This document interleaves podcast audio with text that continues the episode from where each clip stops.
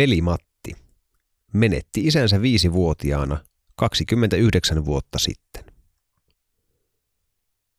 Isä oli minulle sanan varsinaisessa merkityksessä isä. Lempeä, riittävän kova ja samalla kuitenkin maailman paras isä. Olin isän poika, aina mukana joka hommassa, traktorissa, sikalassa, metsässä ja ihan missä tahansa muualla. Isä oli minulle sankarihahmo, jota katsoin ylöspäin. Yksi työ oli liian vaarallinen, missä en saanut olla mukana ja josta pappakin oli isää varoittanut. Tuo lautatapuli pitäisi kaataa, koska se heiluu liikaa. Syyskuussa 1990 se lautatapuli kaatui isän sitä purkaessa kotipihassa, ja se tosiaan oli liian vaarallinen työ isällekin. Silloin oma sankarini lähti elämästäni ja elämääni tuli pysyvä musta aukko. Olin isän kuollessa viisivuotias. En muista isästä juuri mitään. Kaikki on hävinnyt mielestä jonnekin. Yritän välillä kuunnella tarkkaan veljeni puhetta ja muistella, olisiko heidän äänissään edes jotakin, joka muistuttaisi isää, mutta en ole ainakaan vielä saanut vastausta. Muistan isäni kuolinpäivän kuin eilisen. Muistan isän saappaat, jotka näin nu- ruumisauton takaikkunasta, senkin kuinka ne luonnottomasti heiluivat, kun auto vei isän pois. Muistan, kuinka äitini voi pahoin ja itki niin, että pelkäsin, mitä hänelle nyt tapahtuu. Asiat, joita sinä päivänä koin ja näin, en haluaisi, että kukaan koskaan joutuu kokemaan. Sen päivän tulen muistamaan aina, vaikka haluaisin muistaa kaikki muut päivät isän kanssa. Ei jäähyväisiä, ei halauksia, ei mitään. Yhtäkkiä isä vain oli poissa. Kuoleman jälkeen kahdesta kolmeen vuotta ovat suurta osin pelkkää pimeää. En muista noista vuosista juuri mitään. Ehkä jotain pieniä asioita.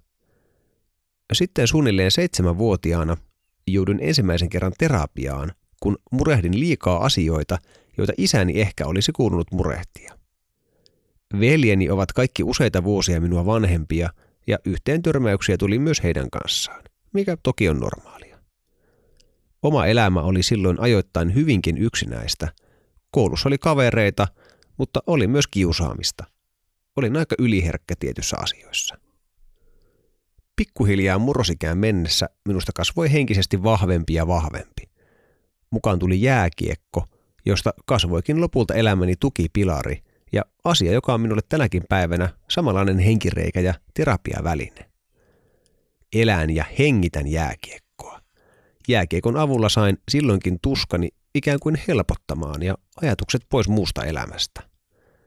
Samalla mukaan tuli myös uusia kavereita ja sitä kautta lisää hyvän olon tunnetta sekä halua näyttää, että ilman isääkin voin pärjätä.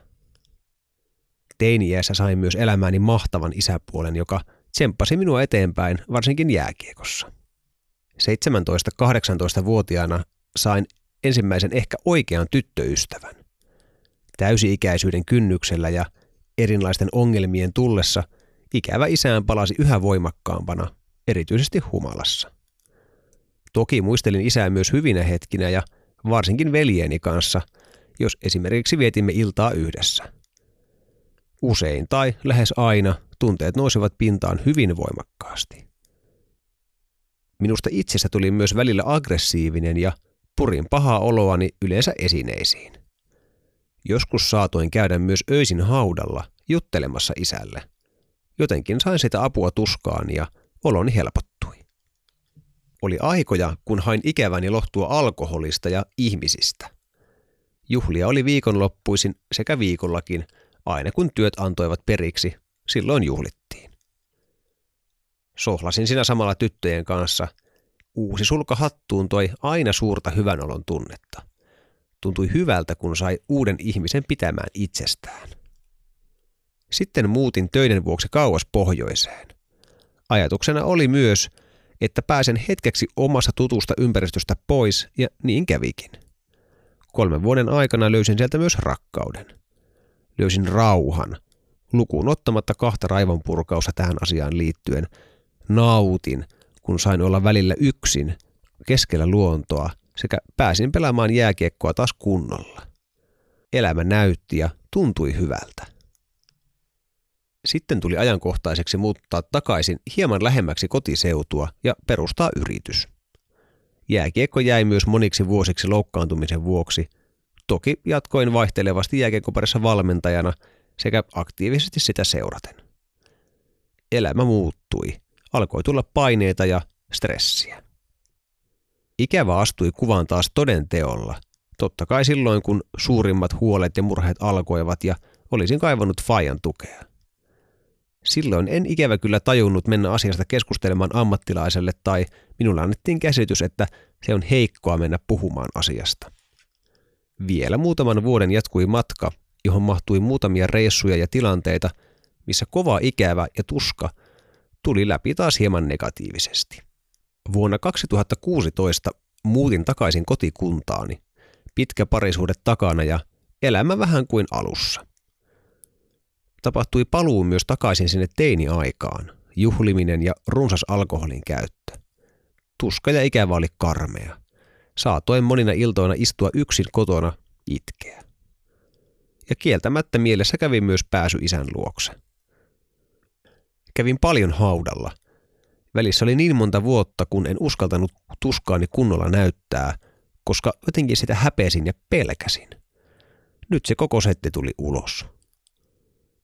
Onneksi muutamat ystävät, äiti ja veljet huomasivat ahdinkoni ja sain puhua.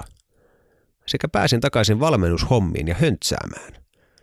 Jääkiekko, iso asia elämässäni, palaisi takaisin arkeen ja se helpotti. Sitten jouduin pitkälle sairaslomalle, mikä toi takapakkia, koska jäin taas kotiin yksin. Ajatukset meni ajoittain hyvinkin mustiksi. Ystävät onneksi tukivat minua huolieni kanssa. Sitten otin koiran, ihmisen paras ystävä.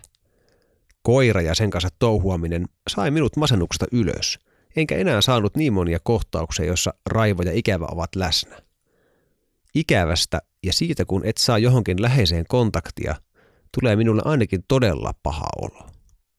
Nyt aloin huomaamaan, että asiat alkavat vähitellen kääntyä positiivisiksi. Kävin myös terapiassa ja sain siellä ilman alkoholia kertoa kaiken ja itkeä rauhassa kaiken ulos, ilman häpeää. Se oli mahtava fiilis. Ja totta kai puhuin paljon äitini kanssa, joka muutenkin on ollut elämäni suurin tukipilari kivikkoisen matkan varrella. Tällä hetkellä tilanne on todella hyvä.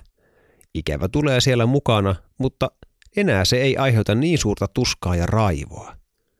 Uusi parisuhde koira ja jääkiekko ovat auttaneet minua käsittelemään sitä eri tavalla sekä unohtamaan sen ajoittain. Nyt uskallan myös puhua tuskastani heti, jos siihen on tarvetta.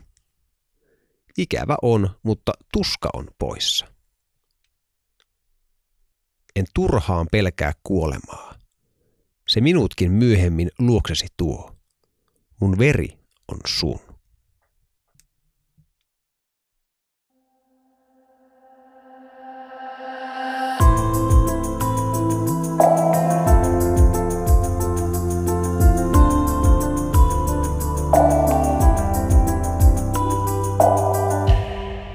isänsä poika.